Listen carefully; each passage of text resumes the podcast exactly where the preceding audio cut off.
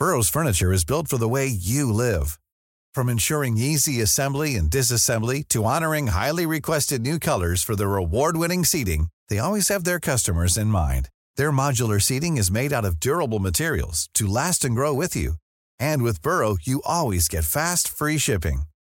Get up to 60% off during Burrow's Memorial Day sale at burrow.com slash ACAST. That's burrow.com slash ACAST. burrow.com slash ACAST.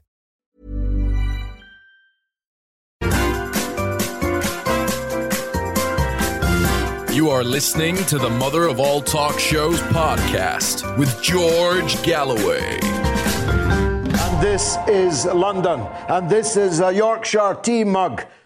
Cue for the snowflakes to go crazy.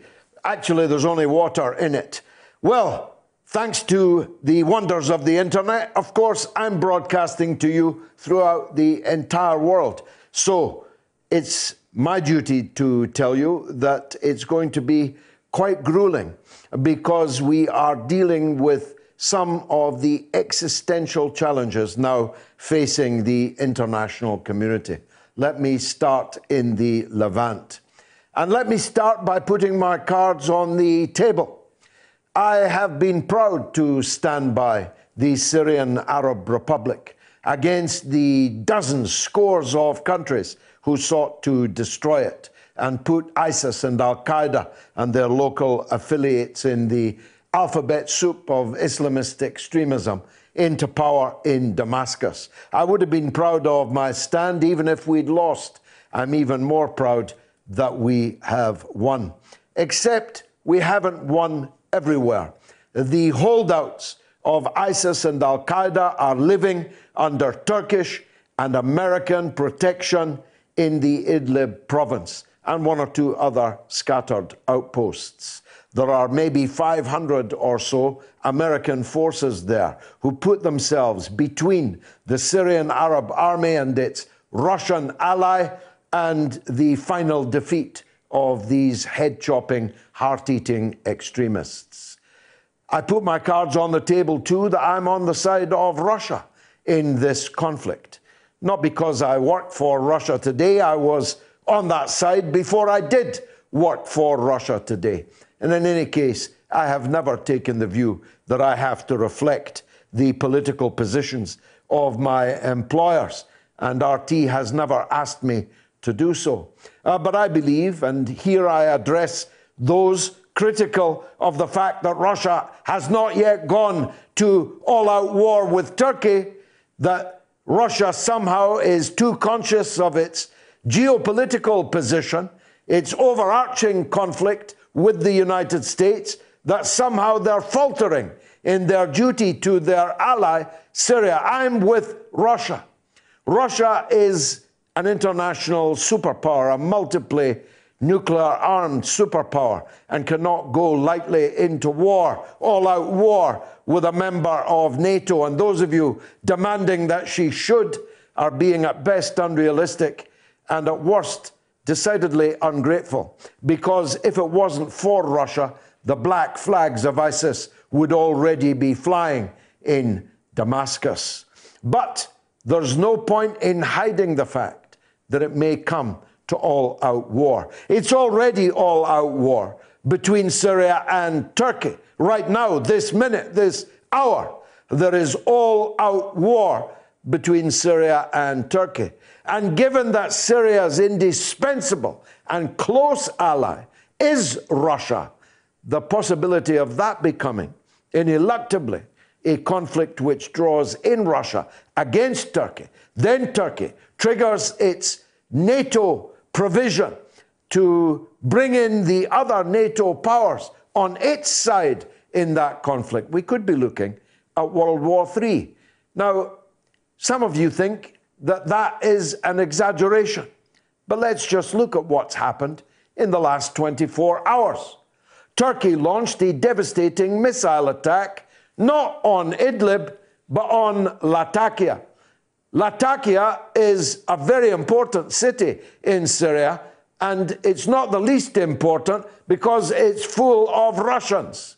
It's a Russian naval and air and land base inside the Syrian Arab Republic. Now, we don't know yet because everyone has an interest in playing down what the impact of that attack on Latakia was, but it's highly likely that assets of the Russian Federation and members of the Russian military, the Russian Air Force, the Russian Navy, or the Russian Army Special Forces who are there were damaged in that attack.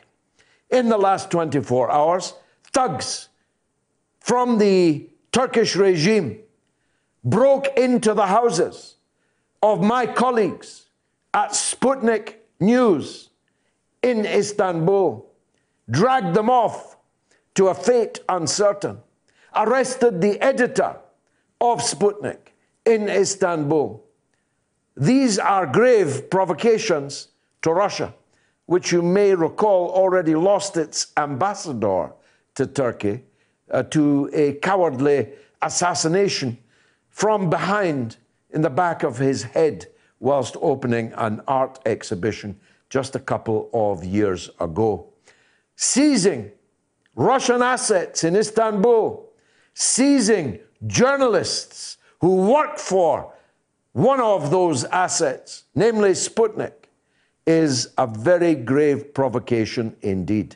And Russia, if uh, I'm any judge, and I'm not speaking for Russia, but if I'm any judge, Russia will not take these provocations lying down. And so the real possibility exists of a rattling down fast by the hour of the situation in Syria. Now, at this moment, there is a meeting scheduled for the 5th of March between Erdogan and President Putin. Erdogan's attitude, the rhetoric, and above all, his actions don't indicate to me that a solution is going to be found easily on the 5th of March. And if it isn't found, then this situation may rapidly deteriorate into the most devastating of wars. There's war in India, where the scoundrel Narendra Modi is presiding over exactly the same kind of anti Muslim pogroms as he presided over when the governor, chief minister of the province of Gujarat, which was such a performance as to have him banned from visiting both the United States and Britain. That was all forgotten about when he became the Prime Minister of India. It's all about the Benjamins, you know, it's all about the filthy lucre. And India, as a great country, as a great market, as a great center of profit for international companies and their governments had to be given a pass. Modi had to be allowed to travel in a way that he was not hitherto. And his RSS Hindutva fanatics, based on the German Nazi Party, I'm not making that up, neither am I exaggerating, by their own words and actions, they have modeled themselves on the brown shirts of Hitlerism, are now openly cascading their sectarian hatred all over the capital city of India, and it's estimated that 500 Muslims have been set upon, have been burned alive, have been hacked to death and a state of crisis now exists inside India. And I'll be talking later in the show much more about Mr. Modi. It's war on the coronavirus. Some people think that this is all an overreaction. One of them is our editor, who's written a piece which directly contradicts my own view on the issue. That's fine. This is a university, after all. I'll read you his piece and then I will answer it. One way uh, or another, uh, this crisis, either because it is being overreacted to or because it is an existential threat, especially to people in a certain demographic poor, old, weak, already in poor health, is potentially devastating, contains within it the possibility of the death of millions of people. Already, many thousands are dead, and new cases are erupting all over the world with very serious uh, effect. Now, right at the beginning of this crisis, I talked to you about how China had reacted to it. I praised China for its reaction, and I still praise China for its reaction.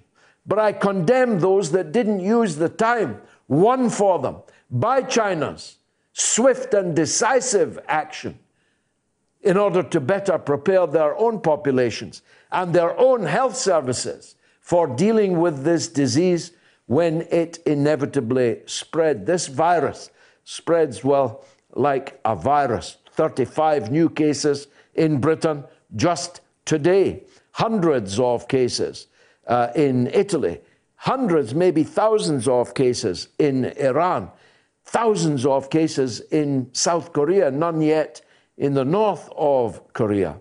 There are people dying as we speak of the coronavirus. Now, some may say, well, they die of other things, they die of flu in huge numbers every year, but it's my view that the lethality of the coronavirus is much greater than the lethality of ordinary flu.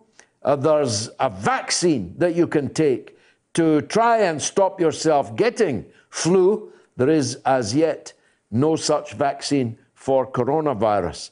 And the percentage of people who die when they get this coronavirus is higher than those who catch ordinary flu. I'm hoping, although I travel, and I travel, and I'm due to travel to places where they're currently quarantining thousands of people. I'm hoping to avoid it. The only question is what price are we prepared to pay? What price are Liverpool supporters prepared to pay?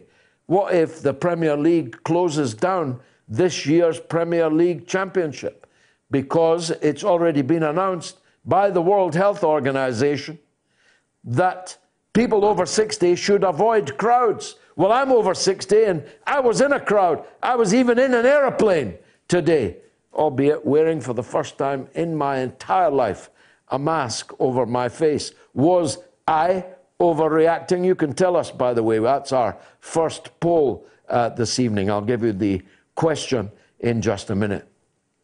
And it's war in the Democratic Party in the United States. All pretense has been abandoned. Elizabeth Warren, who's come fourth and fifth in every contest so far, has just openly admitted she's only staying in the race in the hope that it reaches a deadlock brokered convention uh, in the summer and that the grandees of the Democratic Party hand the nomination to her, even though she's the fourth or fifth choice of actual Democrats in the country. There's no doubt at all uh, that they're attempting to steal it from Bernie. And uh, Joe Biden, although he won in South Carolina quite decisively, is not likely on Super Tuesday to fare particularly well. Indeed, all the polls suggest uh, that the Super Tuesday result will make Bernie unstoppable unless cheated, that he will have a plurality of the delegates such a plurality as cannot be defeated, but will not have an overall majority. And if he doesn't, it is the intention of the others to steal it from him. I actually had such a thing. Uh, in 1982, I stood to be the Labour candidate in the Rhondda Valley in South Wales. I got more nominations than all of the other candidates put together. So all of the other candidates came together and kept me off the shortlist. So I recognize in a small way what Bernie is facing in the Democratic uh, Party.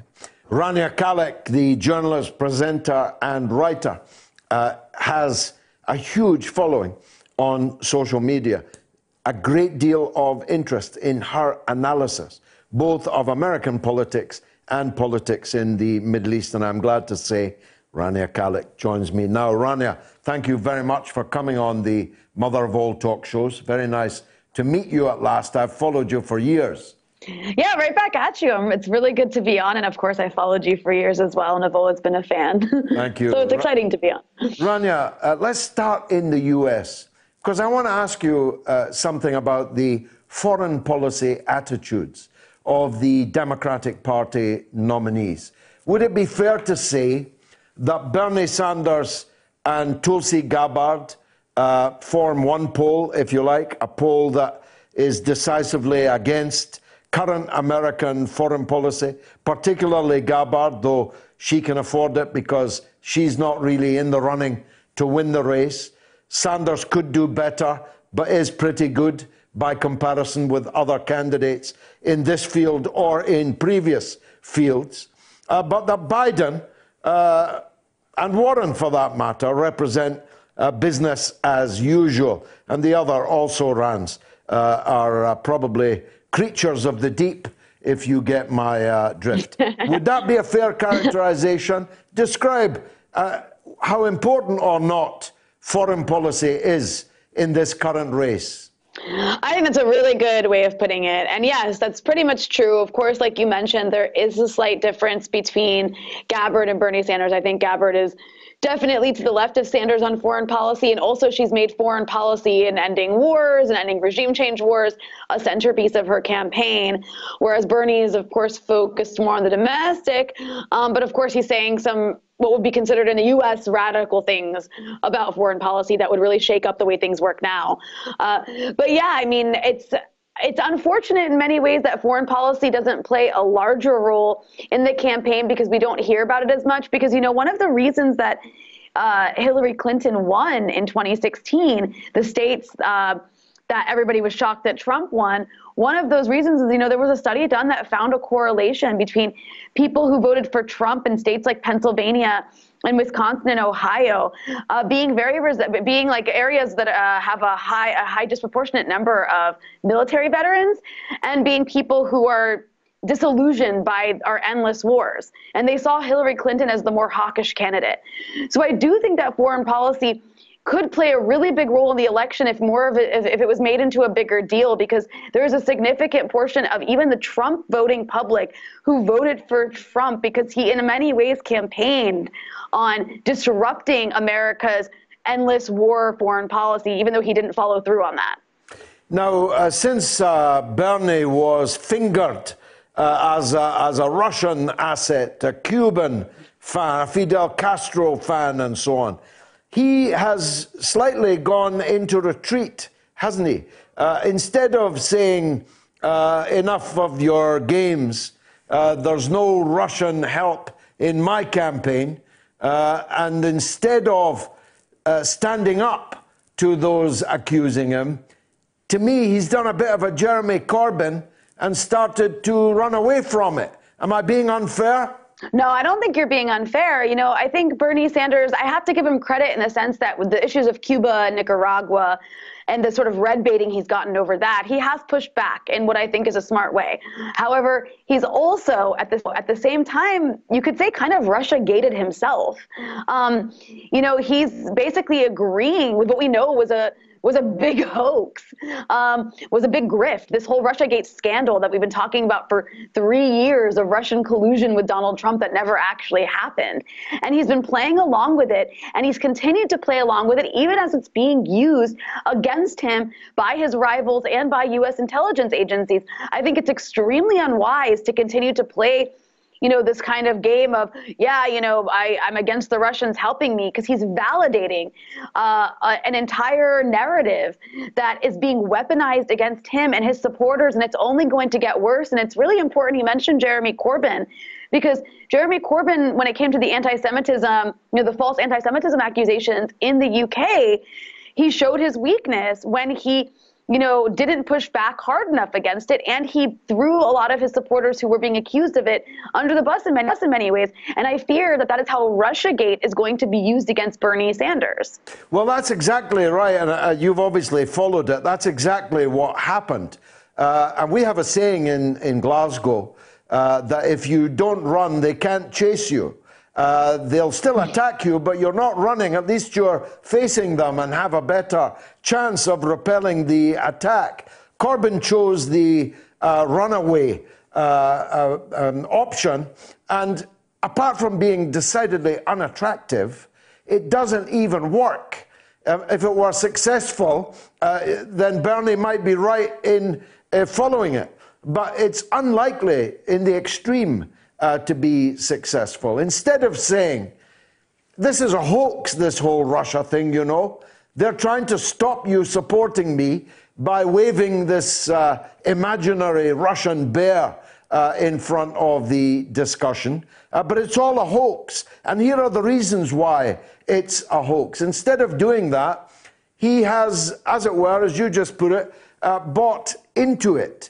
And uh, it's, mm-hmm. not, it's not going to go away, it's not going to stop uh, just because he has conceded that ground. It doesn't mean they're going to be satisfied. Now, um, let, us move on to uh, the possibilities on Tuesday. How, do, how does Super Tuesday look to you? I mean, Super Tuesday is looking like a day that Bernie Sanders is going to sweep. Uh, all of the polls are showing him ahead in many of the Super Tuesday states. In some states, he's ahead by double digits.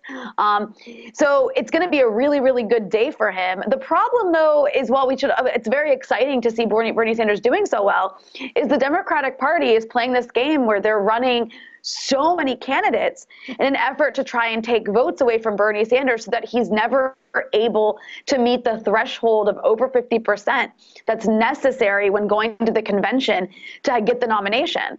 Um, at the convention, unless you have as a candidate over 50% of the delegates, uh, then it goes to what's called a second ballot when soup, what we call super delegates, who are like, uh, you know, unelected uh, delegates that the party picks, who are all, of course, you know, uh, pro corporate and pro Clinton and pro Obama and pro Biden, uh, these people get to decide who the nominee is.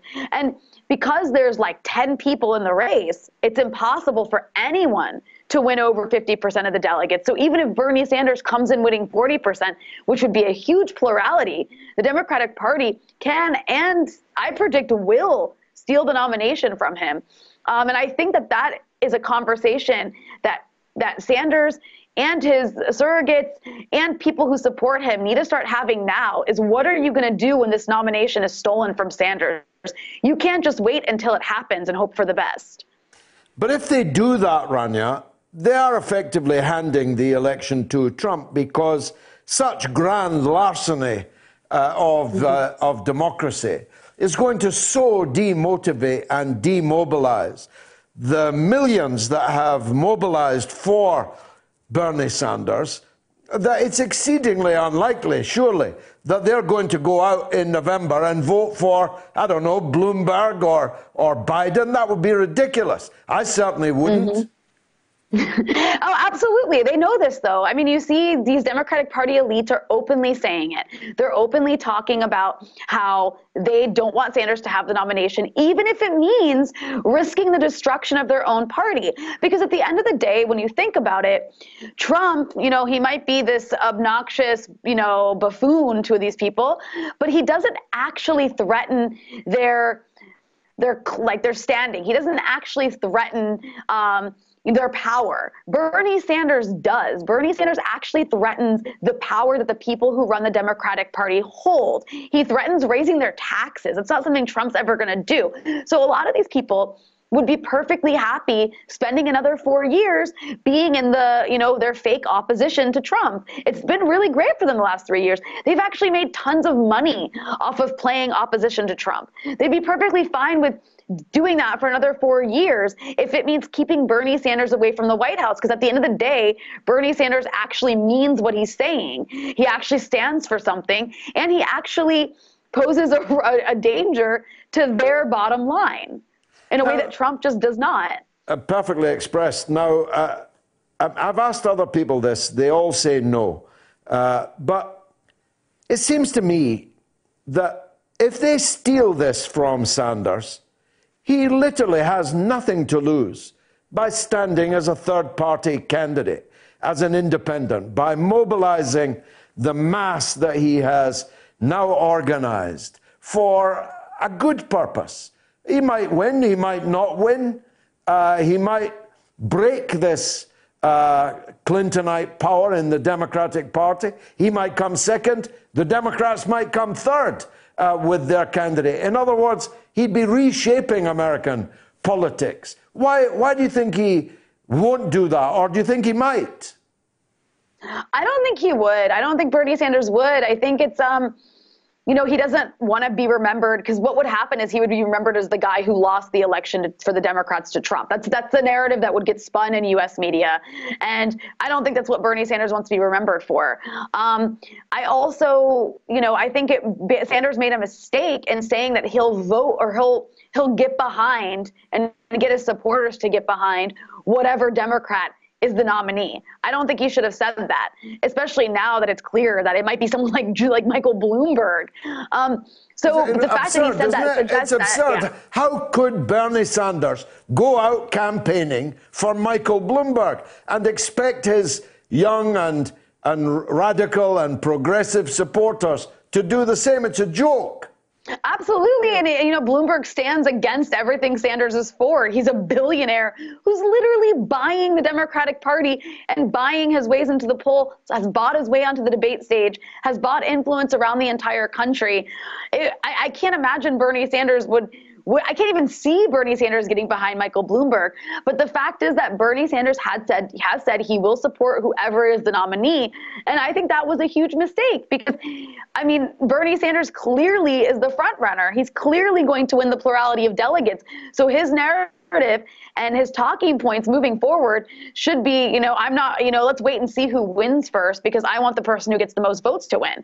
Um, as for his supporters, I don't see, I don't see any possibility of Bernie Sanders supporters getting behind another Democratic candidate, uh, you know, just so the Democrats can win if they steal it from Bernie. That would be a huge slap in the face to all of his supporters and a huge slap in the face to democracy and all of the hard work these people have done, all of the money they've donated and their time they've donated to getting this man elected and to, into moving this movement of his forward. Now, lastly, Rania, because I've got you here and you know a lot about the Middle East, how will this impact on the uh, American elections if the situation in Syria begins to seriously deteriorate as it has shown signs of doing over the last 24, 48 hours? If, if there's all out war between a NATO country, Turkey, and Syria, backed by Russia uh, and other allies. That's going to be a, a, frightening, very frightening backdrop to the US elections. How is it likely to impact the contest? Um, you know, it's funny. I don't know that it will. It's it's what's happening. You're right. Is very alarming. It's very dangerous. This escalates. Burrow is a furniture company known for timeless design and thoughtful construction and free shipping, and that extends to their outdoor collection. Their outdoor furniture is built to withstand the elements, featuring rust-proof stainless steel hardware, weather-ready teak, and quick-dry foam cushions. For Memorial Day, get 15% off your Burrow purchase at burrow.com/acast, and up to 25% off outdoor. That's up to 25% off outdoor furniture at burrow.com/acast. Everyone knows therapy is great for solving problems, but getting therapy has its own problems too, like finding the right therapist, fitting into their schedule, and of course, the cost. Well, BetterHelp can solve those problems. It's totally online and built around your schedule. It's surprisingly affordable too. Connect with a credentialed therapist by phone, video, or online chat, all from the comfort of your home. Visit betterhelp.com to learn more and save 10% on your first month. That's BetterHelp H E L P. escalation between Turkey and Russia and the Syrians, uh, and it could explode into something even far more dangerous. But at this moment in time, you don't really hear much uh, from the you know you know U.S. Uh, candidates. You don't hear much from U.S. officials. It's in the last debate they didn't even talk about foreign policy. It's like it's not on their radar, wow. um, which is often the case in the U.S. So I'm not sure how what's happening in Syria would impact the election necessarily because their foreign policy just hasn't been uh, an issue of debate, which is really you know, says a lot about um, about the U.S. and its elections. Uh, but that said, you know, I think moving forward with Syria, it'll be interesting to see if it does escalate between Turkey and Russia. They're supposed to be talking sometime this week to try and de-escalate the situation. I don't think, you know, even though Turkey is kind of going nuts right now. I don't think they actually want any sort of war with the Russians. That would be insane on their part. Certainly the Russians wouldn't want that. But we have to wait and see. And for now, in the meantime, the people who suffer are the Syrians. Um, the you know the government side in Syria is uh, taking on high casualties, and you know Turkey is just wreaking havoc and, and bombing left and right, uh, and basically fighting on the side of Al Qaeda's former affiliate in Syria. They're fighting on the side of jihadist groups uh, against the Syrian army, and the only person, again, who said anything about this, who's running for president, is Tulsi Gabbard. That's the only person. No one else is talking about it. And I think that's one of the reasons she's be, been able to gain such a large and cross like uh, such a large and diverse following um, is because there's such a hunger and an appetite to hear the candidates talk about things like what's happening in Syria. But unfortunately, from the front runners, you're just not going to hear it. Now, has Mike Pence kept you safe from the coronavirus? I think Mike Pence is probably praying away the coronavirus. it is. Uh, it, it, was an extraordinary pick by uh, President Trump, a man who who more or less denies the existence of science, uh, is now in charge I mean, of what might be a really big threat. No, it's extremely alarming, and I actually think that the U.S. Um, the U.S., at least the government, doesn't seem to be prepared at all for it. I don't think they've prepared the public for it. Uh, the, I, I, mean, the the spread of this virus is coming to the U.S. It's already there. I'm sure thousands of people already have it, and they just don't even know yet. Um, things are going to be shut down. It's going to impact mostly the economy. Uh, the economy is going to be, you know, damaged by this. They're talking about a potential global recession, um, and so far, you know, it's just it's really, really alarming to watch this administration deal with this issue when they've cut so much funding. And, you know, also in the US, you have a really you have good health care for people who can afford it and you have good health infrastructure but the fact that so many people can't afford to go to the doctor and so many people don't even get time off work when they're sick i think is going to pose a serious risk in the us the lack of a social safety net the lack of paid sick days people are going to go to work sick and they're going to spread this virus people are going to you know, just stay at home or, or just, you know, keep doing what they're doing instead of going to the doctor because they can't afford thousands of dollars in medical bills, um, even if they have health insurance. So I think you're going to see the lack of a social say of the lack of, a, of social programs in the U.S. play out in the way the coronavirus outbreak happens in a really, really negative way. Um, and it actually scares me, to be quite honest. Wow, what a guest. Rania Khalek, why have we waited so long to meet each other? Thank you very much indeed for joining us. 54% of you think we are overreacting, and 46% say, as I do, that we are not. So get your uh, votes in. It's difficult not to uh, react, whether overreacting or not, to the scenes that we're seeing, certainly on social media, uh, of mass murder in Delhi. Uh, the videos that I have seen and wish I hadn't include watching people literally being burned to death in their homes and people being stoned to death by huge mobs. It is utterly horrific. It is a pogrom which is uh, taking place. But very few people understand what it's about, what are the reasons behind it. But my next guest, Nayanima Basu, as the diplomacy editor at The Print in India, in Delhi, surely does. And I'm glad to say she joins us now, Nayanima, thank you very much for joining us. Thank you for having me. Kindly explain what happened and what the situation is now.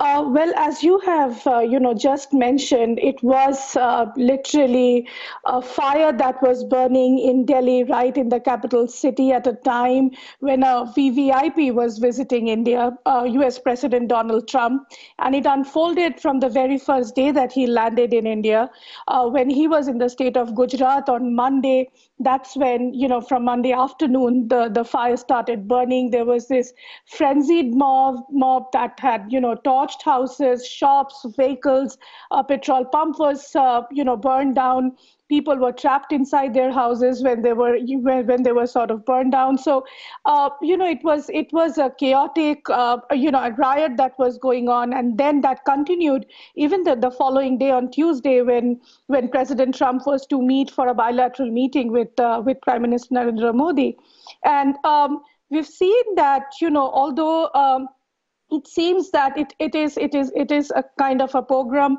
Uh, both the Muslim and the Hindu communities, you know, both uh, members of the community have have suffered it majorly. This is uh, just to just just for your understanding in the northeastern of delhi it had taken place which is where mostly the working class uh, you know whose whose daily livelihood depend on their shops or the kind of you know daily jobs that they do uh, it depends on them. So you know their, their houses are burned their shops are burned they really have nothing to to go to and they're right uh, you know on the streets with their families. And and and, and you know uh, if you, if you speak to the people there, if you go to the ground, you will see them telling uh, very clearly that you know this has been act of outsiders who came, uh, you know, as a pre-planned, uh, you know, kind of a program that they had to do with the kind of riots that they had carried out.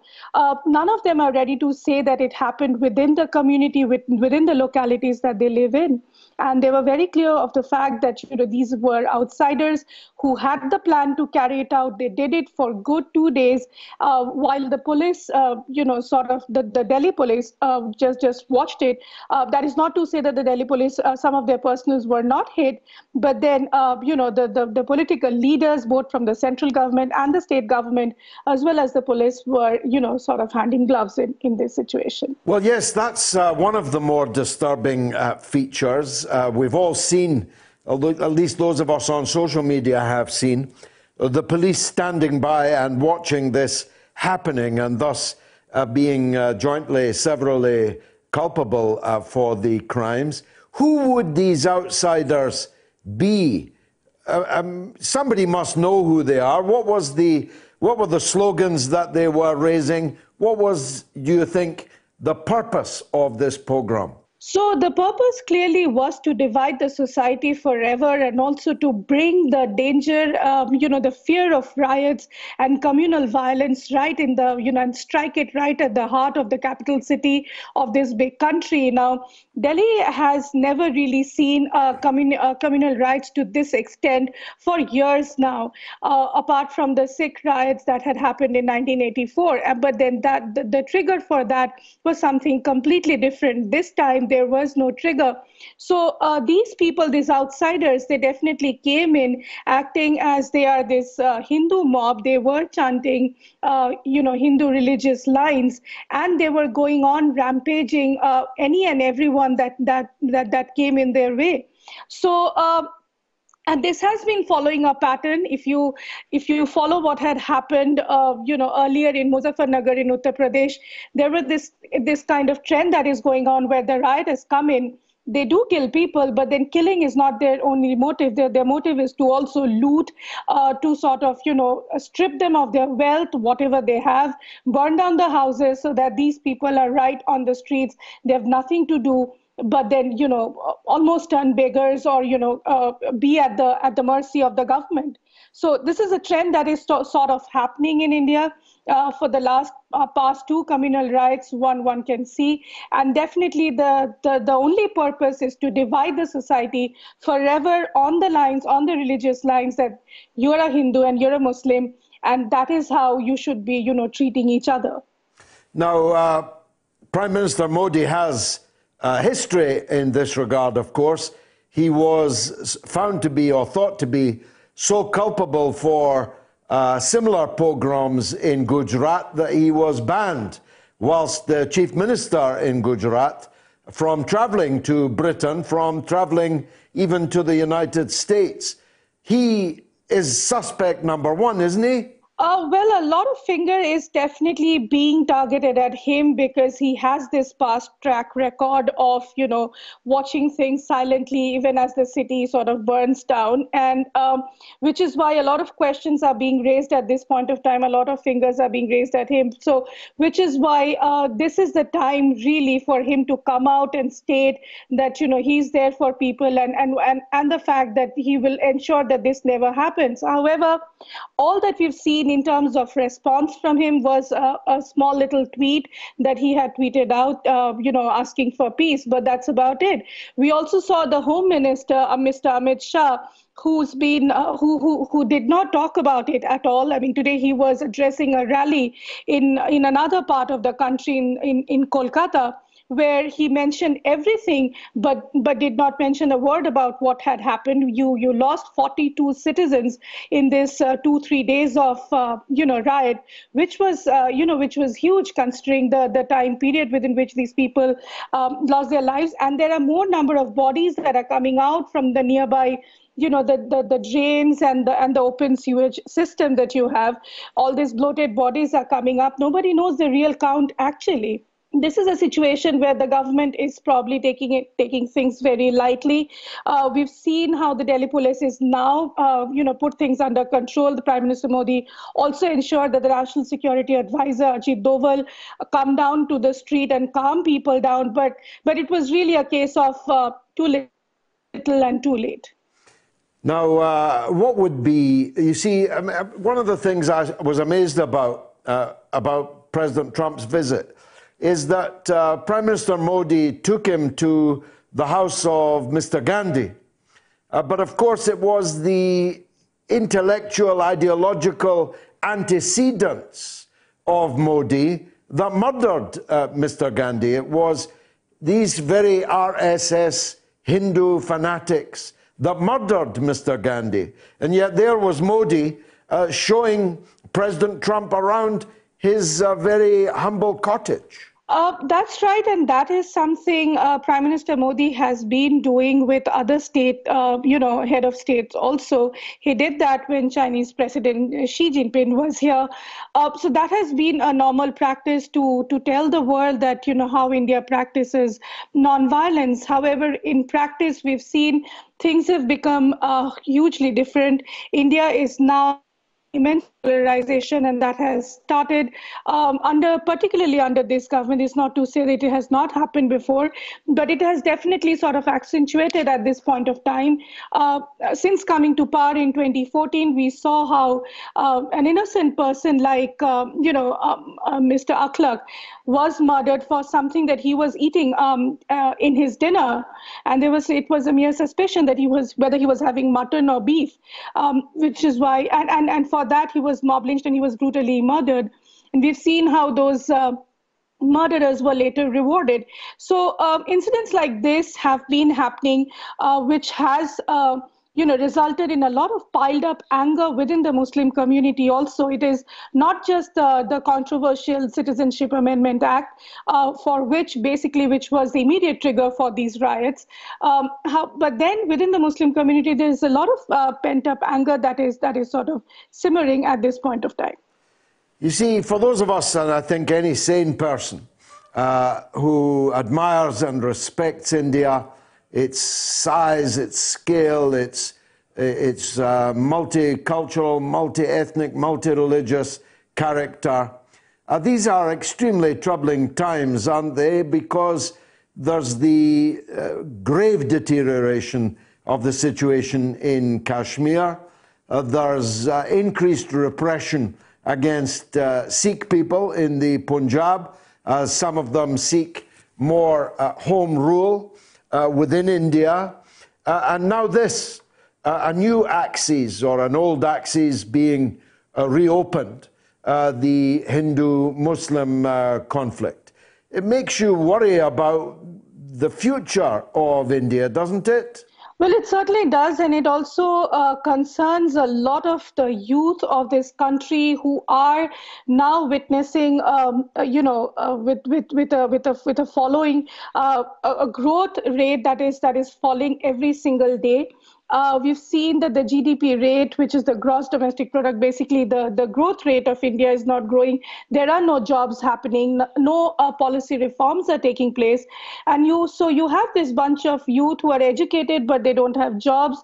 Uh, so the future is definitely for them is very bleak. And then you see the kind of crackdown that is happening on university students for students who are, uh, you know, who, who, who, who probably would have some kind of dissenting voice, they, they are being silenced So uh, the future of this country really looks bleak if it continues to go in this pattern. Um, a lot of uh, time the government has stated that that issues like Kashmir and CA they are internal matters. But even if they are internal they are creating a lot of internal disturbance which will be creating a lot of uh, you know far reaching uh, impacts that will have which probably will take a lot of time for India to sort of get those uh, uh wounds healed also in terms of internationally india is not really getting a good name. There are countries several countries uh, are questioning the kind of measures that this government is take has taken because this government remember came on the promise that it will do economic reforms. It will overhaul the economic situation of the country. It will create jobs. It will boost the country's growth. However none of uh, that is is really happening which is why the youth uh, in this country is getting hugely frustrated. Nayanima Basu, thank you very much for providing that uh, vivid description of the problems of incredible India. Thank you very much indeed uh, for joining us. Are we overreacting on coronavirus? It's moving in the wrong direction for me. Yes, 55%. No, 45%. You can vote on my Twitter feed. Let me take a quick break. Sue from Stafford here. I know there are other subjects tonight, but what's your opinion of how the first week of the Julian Assange hearing has gone? Sophie says, Will you be talking about the Assange hearing just finished? I sincerely hope so, as it has been massively ignored. Uh, well, not only will I be, I'll be doing so with the master, with Craig Murray, the Honourable Craig Murray, former British ambassador who has been producing, in my view, uh, the best uh, narrative, the best uh, coverage of that first week. And I'll be doing that at precisely 8.39, so you definitely don't want to miss it. But before that, I need to talk about the developing crisis in Syria, between Syria and Turkey, uh, between the Syrian government and the holdouts of ISIS and Al Qaeda in the province of Idlib, uh, the crisis between Turkey, a NATO member, and Russia, a legitimate and legal participant in the attempt to wipe out this terrorist threat in Syria, an ally of the Syrian government in Damascus. It's all turned even more ugly and dangerous than it already was. And who better to speak to than Maram Susli, Syrian girl, as she is famous throughout the world. Maram, thank you very much indeed for joining us. Sorry to have to call on you again so soon after the last time, but the situation on the ground warrants it, I think. Tell us, please, how it looks from your vantage point. Uh, sure thing. Well, we have Turkey which has been invading Syria for the last couple of years. It's been uh, invading the east and the west of the north of Syria. Um, and at the moment, you know, the Syrian government is trying to take back its territory, specifically Idlib province, which is uh, not only invaded and occupied by Turkey, but also by Al Qaeda terrorists from all over the world and was home to not only Al Qaeda leader al Jolani, but ISIS leader al Baghdadi as well. So uh, Turkey has been trying to stop the Syrian military from taking out these terrorists uh, that have been terrorizing the people of Idlib.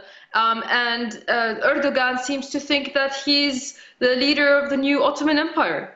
Now, not long ago, in fact, only a few months ago, uh, the Western media were in a lather uh, about the uh, poor Kurds in exactly uh, this place and were damning, condemning President Erdogan for moving his military forces into this area with a view of crushing uh, the aspirations of Kurdish people there to autonomy and so on. The Kurds have been completely forgotten about, and the same critics uh, who were condemning Turkey for its invasion are now backing Turkey. Explain. Absolutely. It's interesting to compare. You know, the UK Parliament actually issued a statement uh, condemning Turkey's invasion of Syria. Uh, you had Emmanuel Macron making statements as well, uh, asking them to pull out. And the US diplomat to Syria, William Roebuck, he actually said that Turkey's invasion was led by Islamist groups on his payroll. Now, all of that is absolutely true, but they are selective when they choose to say this. When it comes to, you know, uh, the Syrian military trying to take back its territory and defeat Al Qaeda, they don't want they they support a Turkish uh, support they support Turkey invading Syria and supporting Al Qaeda. But if it threatens the oil reserves that the U.S. was trying to occupy in Syria, suddenly it's a problem for the UK Parliament or, or for the U.S. because that was at the end of the day what it was really all about. Uh, the oil reserves, making sure the Syrian people and the Syrian government don't get to control their own resources and uh, also to balkanize Syria under sectarian lines, um, to uh, ch- choose one ethnicity and make it rule over everybody else, just as the French did uh, during the occupation of Syria um, after World War One. So uh, this is just a repeat of the colonialism. Um, and uh, Turkey, just because it is threatened by its own Kurdish population, got in the way of that. And that was the only reason suddenly the US and the UK remembered that Turkey uh, is supporting Islamists and invading Syria illegally. But they've now forgotten about that. It's quite extraordinary. I know that politicians do it because a scorpion stings because it's a scorpion. Uh, what, is in, what is actually more bemusing is that people who draw a big salary as journalists and commentators and academics uh, who obviously do know better and have some obligation to the public uh, that pays for them, they've all forgotten about it too. Now, the violence was bowling along uh, at a certain level, uh, but it dramatically uh, took an uptick when uh, 33, at least 33 Turkish invaders were killed variously it's said by Syrian army artillery or Russian artillery or Russian airstrikes. Uh, which was it, first of all, and what has been Turkey's response to that? Well, we don't actually know who it was. You know, the Russians and the Turks seem to agree that it was the Syrian military that was uh, that could take credit for the death of 33 invaders. Um, but it may very well be Russia, and they would like to uh, send a message to Turkey sort of under the table by saying it wasn't us, but you know, it was obviously the uh, Russian Air Force that was flying in the air for most of that time. Um, and there was a lot of targeting of these convoys at that time. So, unfortunately, you know, it seems that uh, at the moment, Russia well, once this happened, the reason this happened is that we kind of all assumed, or at least I did, in my analysis, I thought that Erdogan is at least somewhat rational, at least somewhat intelligent. Surely he wouldn't stand against Russia and Syria in Idlib and humiliate himself because NATO is not going to back him up. And uh, surely he wouldn't be foolish enough to go it alone, even he, given his history. And yet, he's proved us wrong. He is going ahead and escalating um, and acting like a mad dog in the sort of political speak, you know, the, the mad dog doctrine. So he, um, perhaps, you know, Russia also wasn't expecting that from him because since that escalation, you know, he escalated before the 33 soldiers were killed. He sent more and more soldiers into uh, Idlib, which was nothing to do with the agreement that he signed with Russia. The Sochi agreement was uh, signed, and Erdogan agreed that he would set up observation posts to make sure there's a continuation of the ceasefire. And during that time, he was supposed to get rid of the Al Qaeda elements in Idlib. And of course, he didn't do that because it's impossible to do because the vast majority of the insurgents that the Tur Turkey supports in Idlib are Al Qaeda, so they can't get rid of them. So they were just buying time and in in you know entrenching, and uh, they, they basically the agreement's thrown out the table because it's been a year and a half. Al Qaeda is still there, and uh, you know Erdogan's no longer just observing; he's invading and killing the Syrian uh, soldiers as well. Now uh, he's he's not just escalating in Idlib. Uh, he he attacked other targets elsewhere in Syria uh, this week. Tell us about those. Yes, he's been uh, attacked Kuweires Air Base, which is a very important air base that was uh, survived the entire war, um, and he uh, attacked it with artillery and destroyed much of it as well. Um, and it's not only Turkey that's been doing this. Uh, Israel has also been supporting Turkey by bombing Damascus and the south of Syria at the same time, and even now doing so. And you know, we shouldn't forget what is Turkey at the end of the day but a NATO power, an arm of NATO? And uh, Turkey, even now, uh, produces the boots that the Israeli military wears. So, in a sense, Turkey has the shoe of Israel. You know, they're acting as the shoe of Israel. And I it's at odds really with the Turkish people and what they claim to support. And Erdogan claims to support Palestinian causes. He invited Ahed Tamimi to speak, and yet he is, uh, you know, allying himself with Israel, doing trade with them, uh, providing uh, clothing for their military, and uh, you know, the, the Turkish ultranationalists, they're not even ashamed of this. Um, so at the end of the day, you know, Turkey is just a a pawn of the empire, the greater empire the uh, NATO and Israel empire. Now, uh, President Putin is meeting with Erdogan on the 5th uh, later this week. What are you expecting to come out of that? Well, that's a very good question. You know, uh, it, it, depends also on the position that the Syrian and Iranian governments take. And at the moment, it seems that Syria is going all the way, and Iran hopefully will back us up there because uh, we haven't stopped. Uh, the Syrian government continues to shoot down Turkish drones, the same drones that attacked Syrian government soldiers, and uh, we still have our sights on returning our territory every inch. So uh, it's hard to imagine that Russia would be able to, uh, you know, stop the Syrian military from uh, the, the, momentum that they have, this really strong momentum that we've seen in the last few weeks, a blitzkrieg, you might say.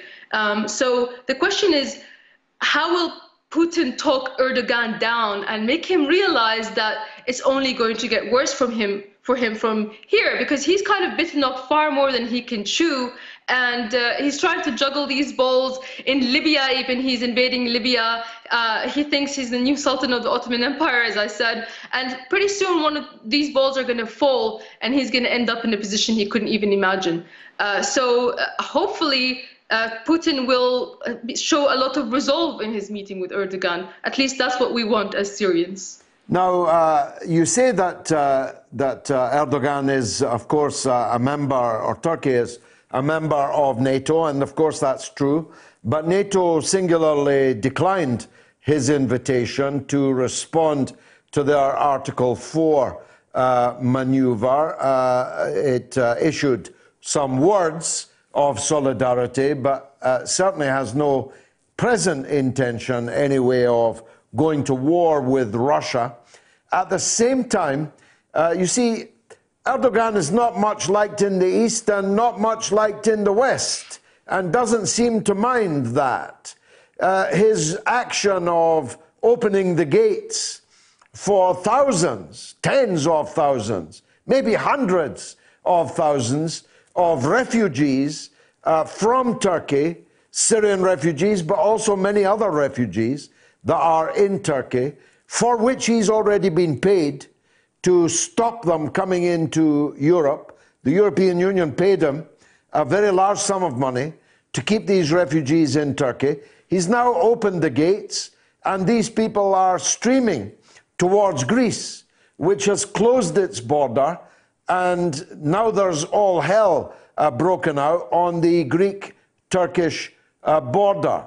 Uh, what kind of maneuver is that? Who is that supposed to win the hearts and minds of? I think in his mind, he's punishing Europe for not, or NATO for not backing him up as strongly uh, against Russia. Um, Article 4, as you say, as far as I understand, it, it should be the Turkish homeland that is attacked before NATO acts, and that hasn't happened. So he's the one who is attacking a neighboring country. Um, and of course, realistically, NATO wants to use him to attack Russia. They don't want to put themselves in that position.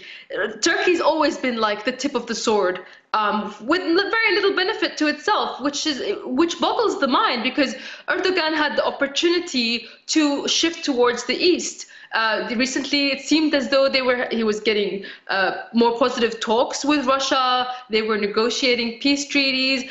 He might have uh, received the S-400 air defense system.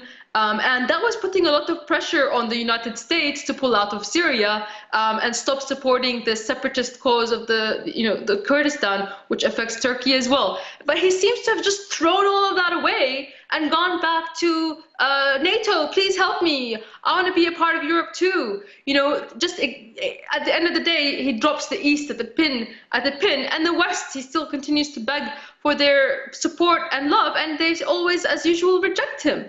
So, and you know, Turkey as a whole. So, when it comes to the refugees, unfortunately, uh, he's using them as a, a weapon against Europe and to their own detriment, as far as I have heard. Uh, he's sending buses of refugees to the Greek border. He's like commissioned buses to take yeah, them yeah. there he, and paid dump for the them. buses.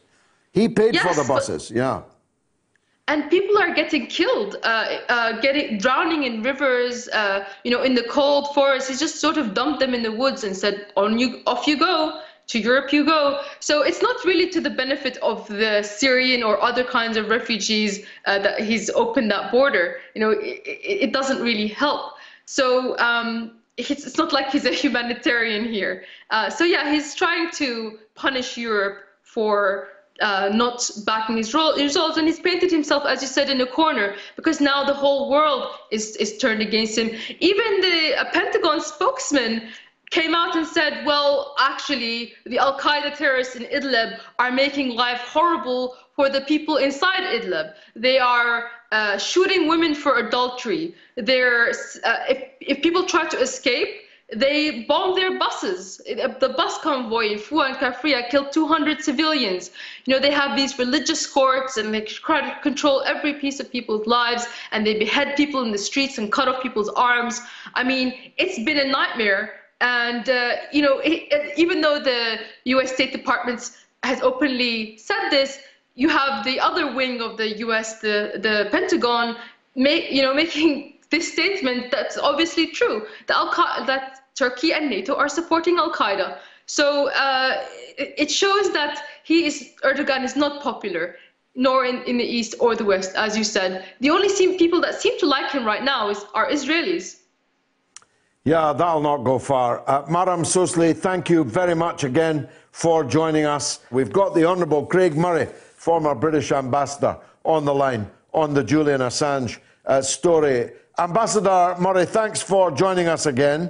Uh, you've been uh, extremely active uh, from early morning, queuing outside the church, at uh, the uh, court, rather, at, uh, I call it a fort actually, down in Woolwich, and then dashing home to write it up, then dashing to meetings to talk about it.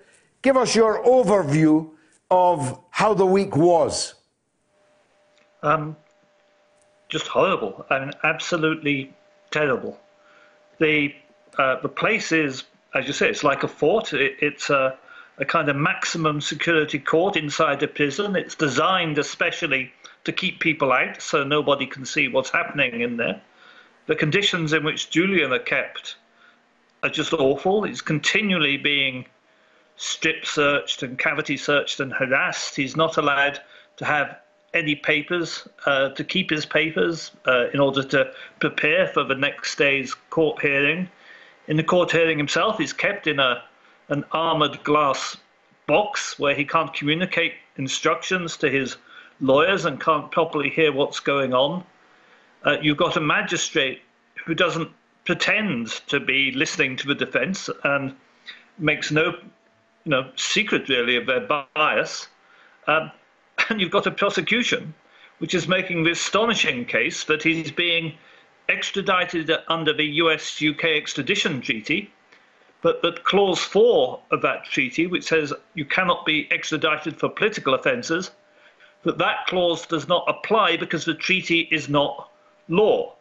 But the treaty is the basis of the extradition. Uh, so, you know, the, the arguments really are quite nonsensical. Um, and it, no, all in all, you know, and to see Julian, you know, not looking well, uh, looking distracted, looking like it's hard for him to concentrate, kept in terrible conditions, it, it was an example of the crushing power of the state. And um, you know, I, am still a bit shell shocked by all of it, to be quite honest. Now, uh, the whole thing is Kafkaesque, but let's uh, go back to the first of the uh, atrocities that you've just adumbrated there. How is it legal for someone who is in a trial not to be allowed to read papers, to take them back to their prison cell and go through them in preparation for the next day's hearing? How is that even legal? It, it, it's not legal. I mean, it can't possibly be legal. Um, but the difficulty is that um, the magistrate refuses to intervene. She says that she has no jurisdiction within the prison, so she can't tell the prison service uh, that he has uh, to be able to read his papers. Strangely enough, not only the defense, but the prosecution uh, said to her that it's quite normal for her to, to, even if she can't issue instructions, quite normal for her to request the prison to let him have his papers but she refused to do so. I'm not, I've no doubt whatsoever she's being instructed by the, the state as to what to do. But you know, you've got situations where everyone who can intervene has intervened about his conditions. The United Nations have formally protested about his conditions. The Red Cross have protested. There have been behind the scenes protests from you know uh, major world figures. Um, and the British government simply ignores it all. Uh, it, it, really is um, absolutely astonishing. And what's legal and what's illegal doesn't seem to matter. The state is going to do what it wants to do anyway. Well, she even said she had no jurisdiction, never mind in the prison, in the court. Uh, she could not allow Julian to come out of the armoured, bulletproof glass box in which he's sitting and join his lawyers uh, so as better to communicate with them. And this was in defiance not just of Julian's counsel, but of the prosecution counsel. That's very true. Um, and in the end, the, uh, uh, the defense counsel produced all kinds of examples uh, of the law and, and all kinds of previous examples of people who were allowed out of the dock and to sit with their lawyers. And incidentally, Clive Ponting contacted me to say during his trial he was allowed uh, out of the dock and to sit with his lawyer. And uh, Julian, of course, has been through terrible traumatic time and, and thus has psychiatric conditions. And um, the defense uh, quoted the regulations that say it is normal for prisons with psychiatric conditions to be allowed to sit next uh, to their lawyer. That is the guidance for what you ought to do. Uh, but still, it's not allowed because I think it's it's it's a deliberate part of the torture process, if you like. You know, it, it's a deliberate part of crushing this man and trying, in effect, to kill him within jail. The, the court has a psychiatric report before it which says that they, uh, from uh, the official psychiatrist, saying that he will not survive uh, if they extradite him, that they, they believe he will succeed in killing himself. Um, uh, and so I, I, I, think it's, it's a deliberate instrument of torture, in effect, this glass box. How extraordinary. I'm going to let that just sink in for a, a moment. Um, the state's actions are explicable because of the kind of state that we have. A scorpion stings because it's a scorpion. What is less easy to understand and even more despicable is that Julian's fellow publishers, journalists, and broadcasters are either completely ignoring all of this, even though they must be reading your estimable blog, but they're pretending they don't know it, or in some cases, they are actively participating in the crucifixion of Julian Assange. How do you account for that? It's astonishing, isn't it? Um, it, it seems that they think if they take part in this, then it won't happen to them. You know, because they'll be seen as being on the side of the state and therefore uh, helping uh, uh, helping the crucifixion of a dissident publisher is not a threat to other publishers if they're not dissidents. Uh, uh, that's the only way I can see their their psychology, and the the ability of them to shut it out and simply pretend it is not happening when it's happening before the eyes of the world is is astonishing. Uh, and, and, also, you know, this has got much more broadcast time in continental Europe than it has in the UK. Mm. Every day I've been doing interviews with mainstream news media from Germany and France and Denmark and Switzerland, and, you know, who seem genuinely concerned. Uh, here in the UK, it, it's simply been shut out. What happens next, Craig? Well, there's an adjournment now until the uh, the middle of May. Then we get into the actual evidence.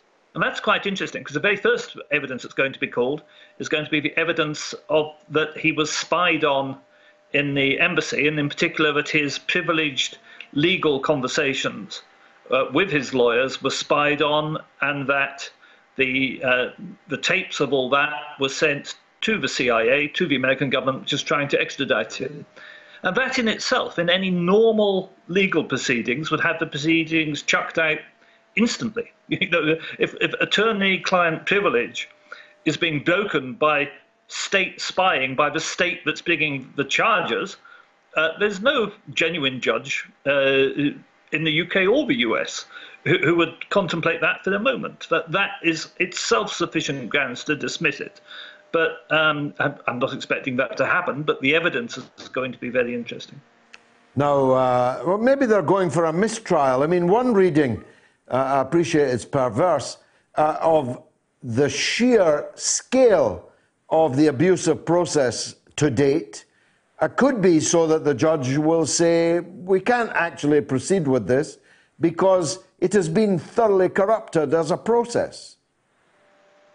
Well, I think that's something any reasonable judge would have would have already said before now, uh, because of course the judge doesn't seem need to. If, if the judge conducting the trial is going to declare a mistrial, they don't usually get to the end of the process to do it. Um, you do that probably by now.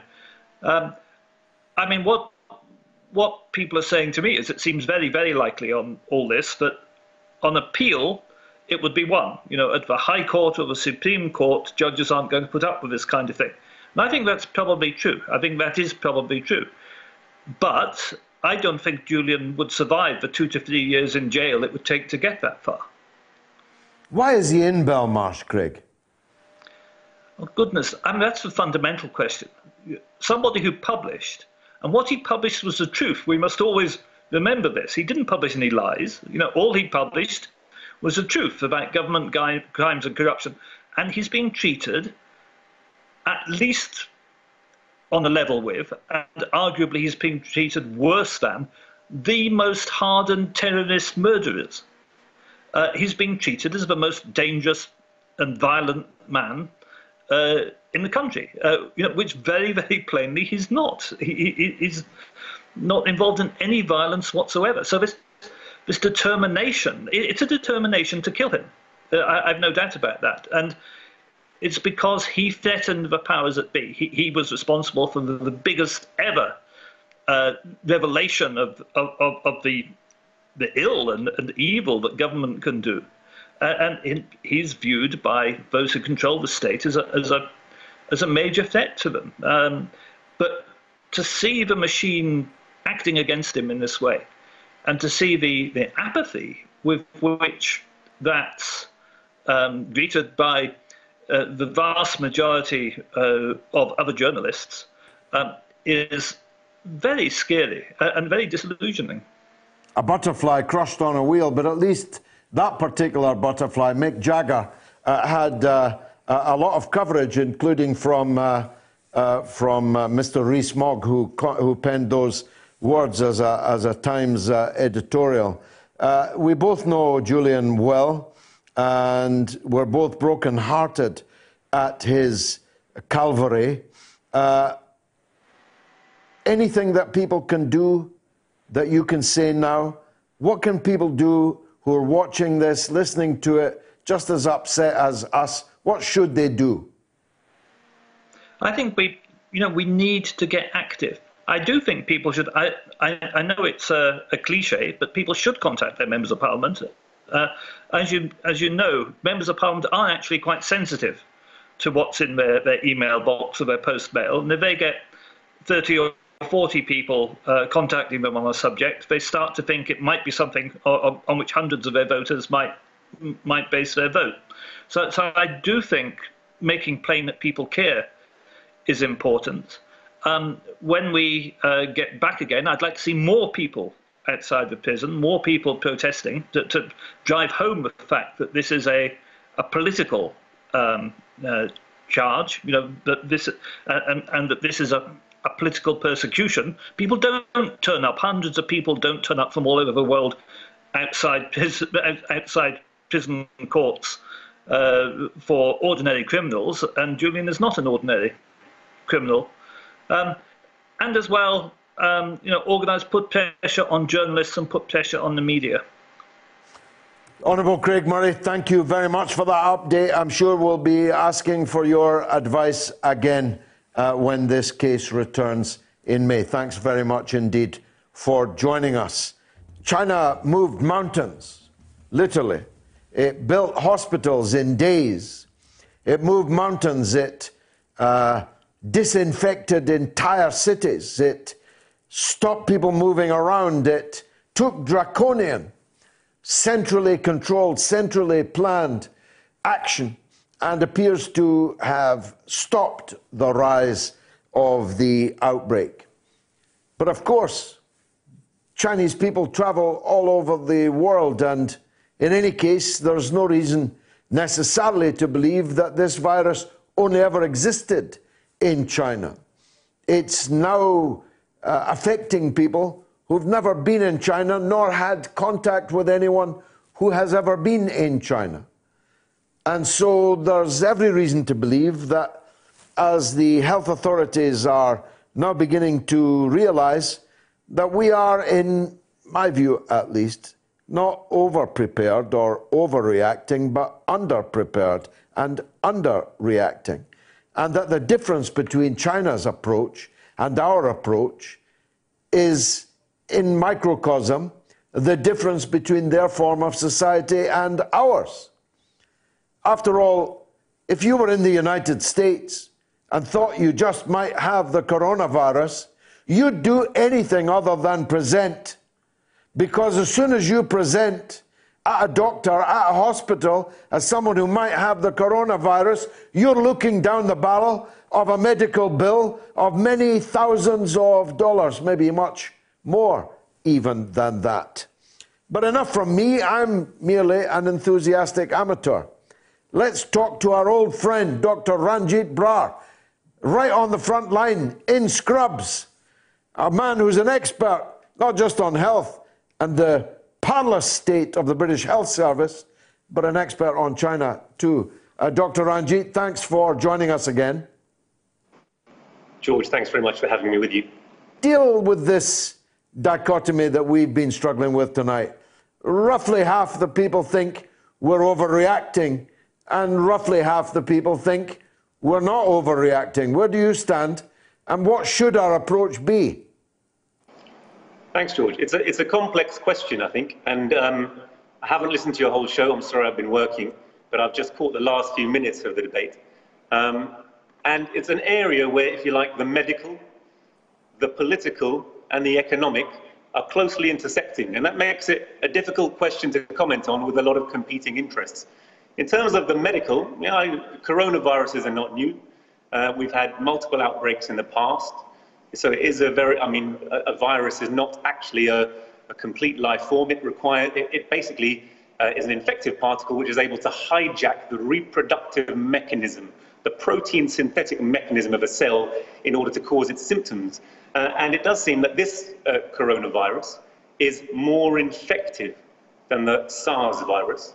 But on the other hand, its effects are a lot less lethal. Um, the actual number of cases that we've seen around the world, uh, around 80,000, 95% of those within China, in, mainly in the Wuhan area. And I, and I agree with you, your last comments I heard, that China have done an amazing job. I was talking to a colleague of mine who's a virologist. Uh, he was astounded at the job. Uh, he's a British uh, virologist. He was astounded at how well China had done managing the outbreak. Firstly, to actually recognize that it's a new pathogen that you're dealing with is not um, a straightforward and regular everyday occurrence.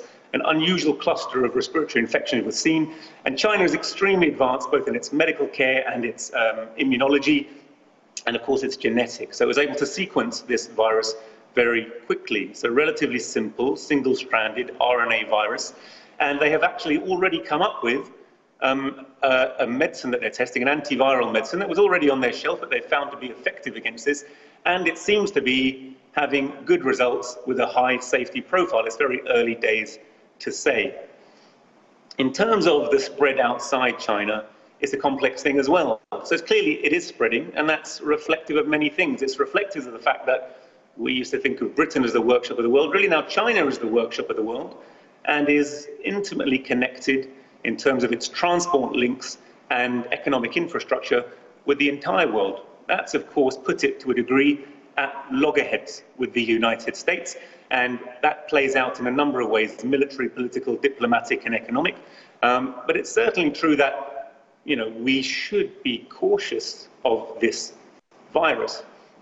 Um, overall, is it a pandemic? It's interesting to see that the World Health Organization haven't declared it a pandemic because actually the numbers, there's no strict definition of the numbers necessary to declare a pandemic. Um, it's quite possible to declare it a cluster or a localized outbreak. There have been very few cases outside around the world. What do we know about its mortality and how dangerous it is? Well, the picture is, as I'm sure you've noted in your program, is emerging. So that it's a, quite a dangerous illness for an 80 year old to get, but someone who's younger than nine probably is asymptomatic, no one's died, and you know, it's for them, so really almost trivial. Where it becomes dangerous is if a large enough number of people in the population, in the world's population, get it, then even a very small mortality can result in a large number of deaths and a large strain on health infrastructure. Um, stop me if I'm going on too long, George. Not at all. Uh, it's a, a, dazzling, brilliant uh, explanation. Let's move on, though, to that point. Uh, I made the point, maybe some might think it a cheap point, but if I were in the United States, I'd be loath to present uh, with the symptoms of the coronavirus uh, because I couldn't afford it. I can't afford to take time off work because nobody will pay me if I'm not at work, and I can't afford the medical bills I'm just an ordinary Joe in the United States, uh, I, would be scared, very scared uh, of getting it. In Britain, where we have a health service, at least for the moment, uh, I'd be worried uh, as to whether the hard pressed NHS, uh, where trolley medicine is becoming a norm in some places, would be able to cope with a big outbreak here. I think that's an entirely reasonable point. So when we look at systems, of course, I mean, there's an undercurrent, a subversive undercurrent in the way that this outbreak is portrayed in the media. No credit whatsoever has been given to China for their incredible efforts. I think they've moved heaven and earth very successfully. Um, they themselves have pointed out that a certain doctor who initially raised alarm seemed to have initially met with some resistance. That's not unusual in any system. And in fact, they've subsequently uh, look, they sent anti-corruption officials to ensure that no suppression of this valuable information was ever taking place. But there's a kind of grey propaganda, what used to be referred to in the old Soviet days. We used to have an information research department. George, George Orwell was actually a member of that, who were systematically placing negative propaganda stories against the Soviet Union in our media. I mean, they haven't gone on, on, long, away. That, that's a kind of modern existing phenomenon. But of course, Soviet Union is no longer the enemy. China is a major enemy of our country, and they're constantly going on about the subversive command and control economy and trying to say in some way that this is the fault of China. Of course, you know, diseases are as old as humanity. And there's a brilliant book. Uh, I don't know if you've read it or any of your viewers have read it. I recommend it to you if you haven't. It's called Guns, Germs and Steel by Jared Diamond. And it talks about the clash of old civilizations with new civilizations and the way in which infection actually and resistance to infection grew up with densely populated human civilization. So it's as old as uh, really human beings inhabiting cities, living closely with livestock and other animals and vermin and parasites. And the transmission of disease backwards and forwards between the two is an age-old phenomenon. We've seen many very significant outbreaks of health problems. Um, I, I suppose flu is one that, that is important to compare it with, and we can come back to that. And certainly we could talk about the world flu pandemic of 1918, which is, uh, which is an interesting uh, um, analogy. But just coming back to the point about how does one prepare, you know, care for your working class population, and the overwhelming population of every country is working class. In Britain, yes, we have an NHS. I mean, in terms of preparedness, you know, the NHS is not well prepared for major strains upon it because we're operating at absolutely maximal capacity. Part of the PFI initiative and the constant drive to um, really privatise the NHS, which has come to a very advanced stage now with Simon Stevens, who is formerly actually chief executive of uh, one of the chief executives of the International Department of United Health, a huge insurance company, uh, has come back and now he's actually running our NHS. I don't know how many of your viewers will be aware of that. And there's a constant drive towards privatization. And the private finance initiative, which redeveloped our hospitals using capital essentially from banks and corporate finance, meant not only is it hugely draining of our resources in terms of the mortgage repayments, uh, you know, we borrowed 12 billion and we're having to repay 1992 billion. So it's a massive, uh, it's eightfold we're having to pay back what we borrowed. So it's, a, it's not been a saving, it's been a massive drain on the current financial balance, which is why every single trust in the country is actually in debt now, and that debt is being used to drive further austerity measures. And despite Boris having come to, you know, smashing the red wall in promising to do something about the, um, uh, the underfunding of the NHS, is saying that Brexit is going to materially benefit the NHS. He himself came out only a few weeks ago saying, well, actually, you know, this chap Simon Stevens has, you know, too much operational control and Boris finds himself unable to affect the financial management of the NHS. Part of that PFI was a constant reduction. As they redeveloped every hospital, there was a reduction in the number of beds in every hospital. So that actually, while we used to have cottage hospitals where we used to have a certain amount of redundant capacity, I can tell you that every hospital in the land basically operates at full stretch all the time.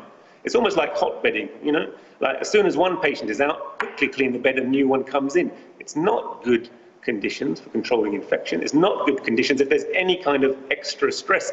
And it's a constant concern that I've had throughout my career for the last five or 10 years, certainly, of not being able to get elective surgical patients into beds because emergencies are filling those beds already.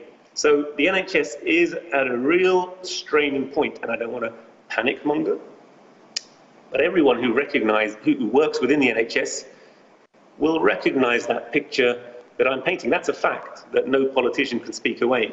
So were there to be a, I mean, currently, I do have to say, there's like 30 cases. I think there's now been one death of a British man from cruise ship. You can't call that a pandemic compared to almost any other disease that we're talking about. And we mustn't forget that flu, when we talk about just straightforward influenza, affects hundreds of millions of people a year, and probably from respiratory deaths alone, causes 500,000 deaths worldwide and total deaths, probably a million deaths worldwide. So absolutely dwarfs currently the SARS pandemic. And it's in that respect that I think a lot of your viewers will say there's an overreaction the way it's being portrayed. But in terms of our preparedness to deal with any kind of extra strain on the NHS, I agree with you. There, there are real issues with the ability of the NHS currently to cope. Dr. Ranjeet, thank you for that really brilliant tour de force on the political, medical, and economic issues that are thrown up by uh, this uh, potential crisis, not yet a pandemic. Uh, but of course, uh, there are other countries which started out with 30 cases and now they have hundreds of cases, and one or two of them, uh, thousands uh, of cases. Is there anything that we should be doing that we can tell our viewers and listeners tonight? I was alarmed as a man over 60 who goes to football matches uh, to be told that people over 60 should avoid big crowds. Uh, maybe I should go and watch Manchester City. There's never much of a crowd there. Uh, but uh, I support someone else. Uh, and uh, I'm, am I'm amongst big crowds all the time. Should we be avoiding crowds? Should football be being cancelled and so on? I think it's a really good question. I think the high risk areas are, you know, the London tube is going to be a hotspot should we come to a generalised infection. It's a hotspot for getting flu. I mean, uh, people in London who use the tube will recognise that they catch flu on the tube. They're used to people sneezing in the densely packed trains in the morning. And of course, you know, this is a, a, a virus which um, basically is spread by, by airborne droplets from coughing and sneezing. Um, I won't go into why that is, but essentially there's an ACE uh, angiotensin converting enzyme receptor on it, which uh, localizes um, and makes it uh, able to penetrate the endothelial lining uh, of the lungs. So it's, it, it is a, and it is an extremely infectious agent, there's no question. So yeah, if it were to become generalized, yes, it's reasonable to avoid crowds. Right now, I guess airline travel would be you know a place where you're likely to catch it. I myself and my wife, my, my wife's from China, we were due to go on a, a long break over Easter and see her family in Hong Kong. She has elderly relatives. We, despite thinking that the chances of catching it overall are low given the numbers, are concerned. We don't want to be the ones who are spreading that vector to an elderly population. Well, we'll be safe, our children will be safe. That's precisely the danger in that at the moment, we can't be absolutely sure how far this will spread because the majority of young and middle-aged people who catch it will be almost totally asymptomatic. So there are dangers of spreading it. Yes, the danger is in the crowd. But I must emphasize, at the moment, there are relatively small numbers. And to compare to other health emergencies, you know, I think China has done a fantastic job of limiting it. It is obviously up to other countries to intercede. And I understand why, you know, uh, Ghebreyesus, uh, Dr. Ghebreyesus, the leader of the World Health Organization, would be particularly worried about less developed countries because where they don't have the ability to test, they don't have many medical facilities, um, and the population are more, more immunosuppressed, they're at higher risk. And probably, you know, probably that's the reason that there were massive pandemics. For example, the world influenza outbreak in 1918 killed between 50 and 100 million people. But it that, killed, of course, came killed, on the uh, it killed more people than the war. It did, but of course it came on the heels of the war, which meant that soldiers were moving all over the world. Soldiers and the general population were malnourished and therefore immunosuppressed. And for that reason, it, you know, it was, a, it was a consequence not just of the pathogen itself, but the complex way in which that interacts with society.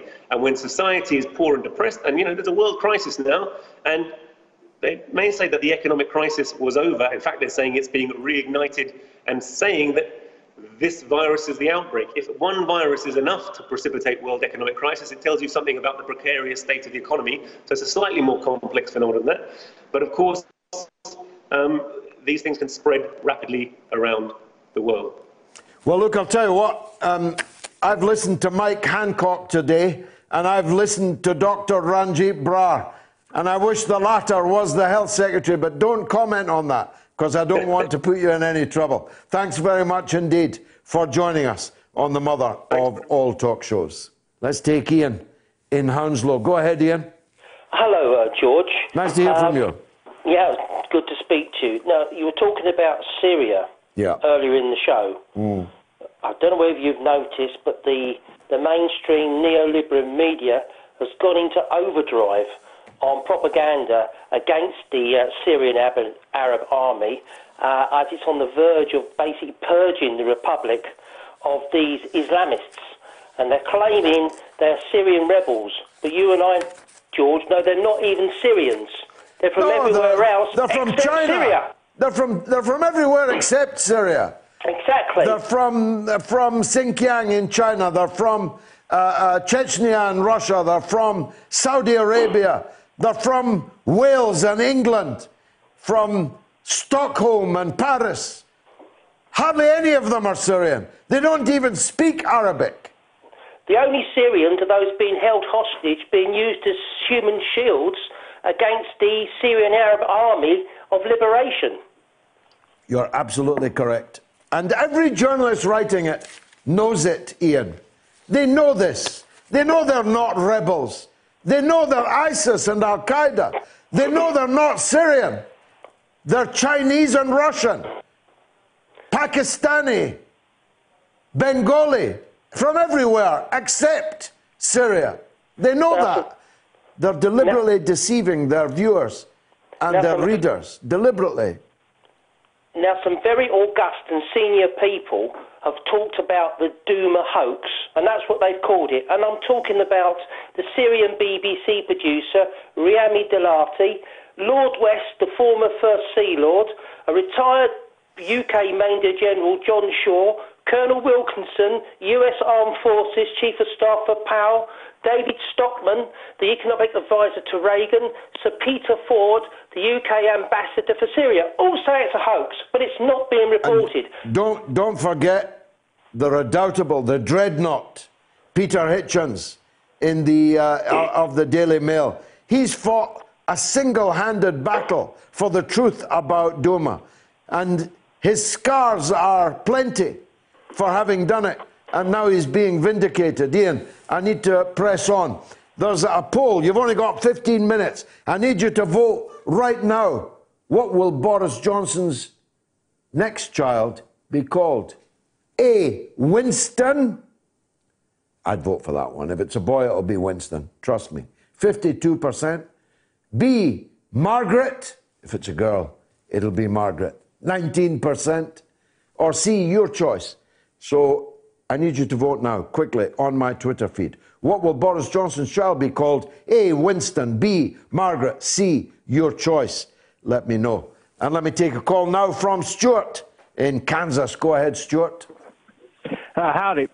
So, George, I, I was look, a big fan, by the way. Thank I was looking on uh, the Twitter trends in the United States in the this morning when I first woke up, and the first trend I saw was "Drop Out Bernie," and, I understand he didn't win in South Carolina, you know, but and I kept looking into it. There was no like major incident, you know. This was trending for no reason. Nothing really provoked this. And then I was looking around, and I article I forgot where. And by, by the way, Dropout Bernie is still uh, in the United the seventh the seventh trending thing. Wow. But I was seeing how the Michael Bloomberg campaign has been hiring uh, people on social media to, to post in favor of him. And, and it just got me thinking: uh, Do you, do you think the, the billionaires in the United States and the capitalist class can be uh, manipulating these uh, I, I'm, I'm social absolutely media? certain he has paid thousands of people to punt him, uh, influencers they're called, uh, on social media. I, I, I think there is no trick to which uh, Mr. Bloomberg will not stoop. Uh, and moreover, if Bernie is the nominee for the Democratic Party, I think that Bloomberg will run against him as an independent candidate, as a third party uh, candidate. So uh, get used to that one uh, also. Stuart, uh, nobody expected Bernie to win South Carolina. I certainly didn't expect Joe Biden to get 49% of the vote. I'm suspicious of it, I've got to tell you. But the Super well. Tuesday polls for Tuesday, this coming Tuesday, uh, Bernie uh, is miles ahead of everyone else. So why would there be a trending hashtag drop out Bernie? He's going to win. Exactly. He's going to win lock, stock, and barrel on Tuesday. And like, listen, George, like in Kansas, my job or my old job is I used to register people to vote, and a lot of those people were older Hispanic people, older black people. And, and lots of these older black voters, they may not be Bernie voters. Most old voters aren't in the United States. But there's, but I, I, at least me personally, when I was registering older black voters here in Kansas, and in, in my city, we have a pretty large black population, especially in the neighborhoods that I I've work been in. there. I've given a speech in Kansas City. Uh, I, I'm in uh, Wichita, not Kansas City. Oh, okay. yeah, Wichita. sorry about you're that, the but, Wichi- um, you're the Wichita lineman. Okay, Uh, Stuart, yeah, don't be a stranger. Sanders, not Bernie don't, Sanders. Don't, don't, don't be a stranger. Uh, do call back. I need to take more calls. I've only got 10 minutes. Tess is in Wales. Go ahead, Tess. Hi, George. How you doing? Good, thank Um, you. Nice to hear from you. What would you like to say? Uh, yeah, just same as your last call, uh, listening to Rania earlier on.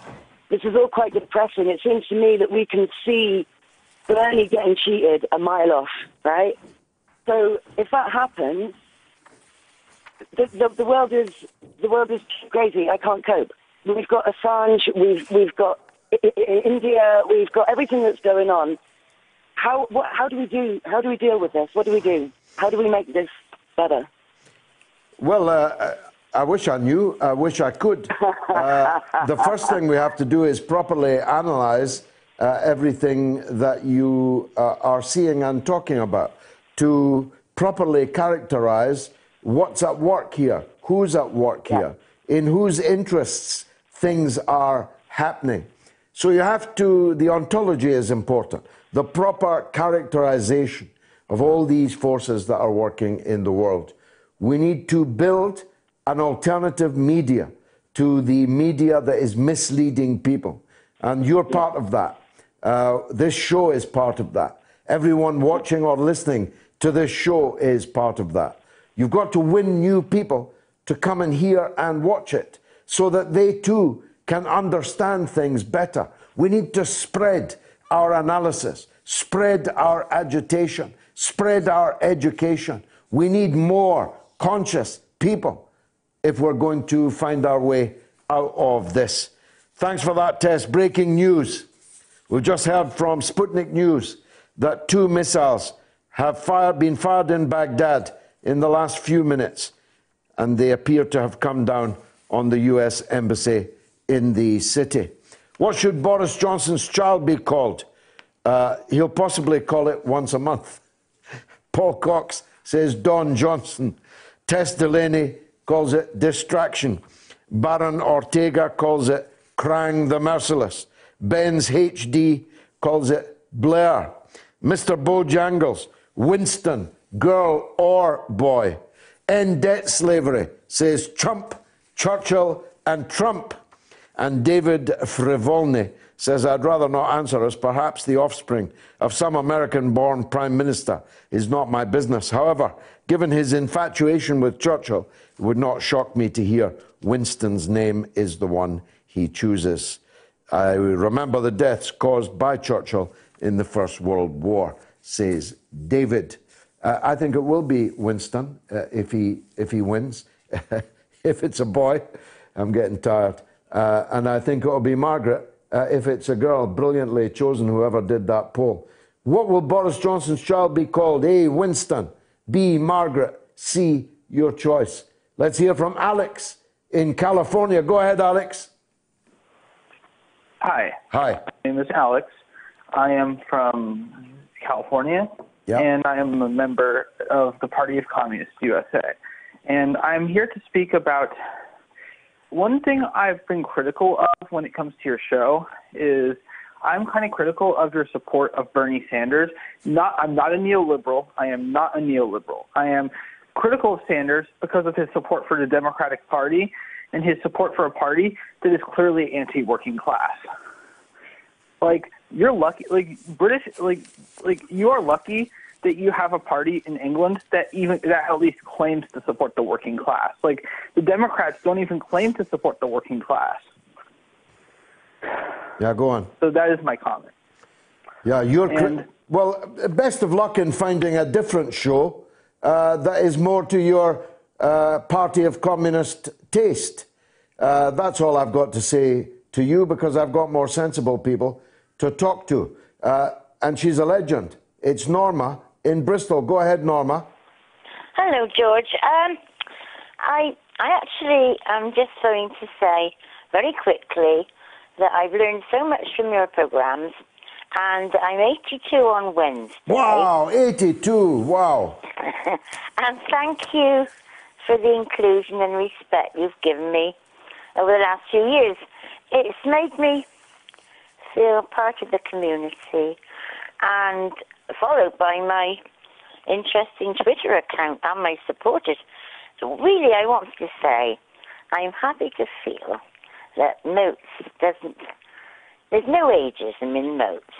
And that's it today. Definitely not, although we'd no idea you were 82. You sound far too sprightly. I hope, I, hope, I hope I'm as sprightly as you when I'm 82. Uh, how's your husband, by the way? He's all right, yes, he's all right. He's, he's up and um, about. Is he taking you out for your 82nd? Yeah, yeah, we're going to a very smart restaurant for lunch, and then my sons are coming over for tea, and uh, oh yes, we we we we can't walk very well. I've got to stop coughing, George, but we should take a taxi and uh, enjoy ourselves. And you're not still your Fagash Flow uh, on uh, on Twitter. I know because I follow you. Are you still smoking? Yeah, sixty six years now. oh dear. the doctors will. The doctors it's bad. will. Uh, it's really bad. Yeah, really yeah. And you're 82. You've been smoking for 66 years, and you're one of the brightest contributors to the mother of all talk shows, which is a university. Uh, so all I can say on behalf, I think, of all of the listeners and all of the viewers, is to wish you the happiest of birthdays uh, this week for your 82nd and to wish you many happy returns. And Thanks. you must tell me that you will call the show every Sunday because we need your wisdom. we absolutely oh, no, need no, no. we need your wisdom and a little bit of humor that you bring to the show uh, also. Everyone follow her. Follow Thank her. Follow much. Norma on Twitter. Fagash Flow. It's a great name. Absolutely brilliant name. Uh, just a time for a couple uh, of reads. Uh, I see Erdogan is again weaponizing migrants, threatening the EU with another wave. This after the EU paid him 6 billion euros to house them on the border. Erdogan is an Islamist and wants a new Ottoman Empire. That's from Tony. Charlene in West Belfast says, I can't understand how these British and American liberal lovies still support Erdogan's proxies like HTS and Daesh. I, like so many others, have seen the horrific videos they produce where they torture and behead Syrian soldiers and civilians, even eating the entrails of these slain human beings. Great show as always. Thank you, Charlene, for a beautiful message. Uh, Zona, on the other hand, says any chance Galloway can get some opposing views on his laughably called university instead of crawling up Putin's propaganda arse where no reasonable person takes seriously. Thanks for watching, Zona. Uh, George, it's a strain of the flu. Take care. Don't panic, says Kevin.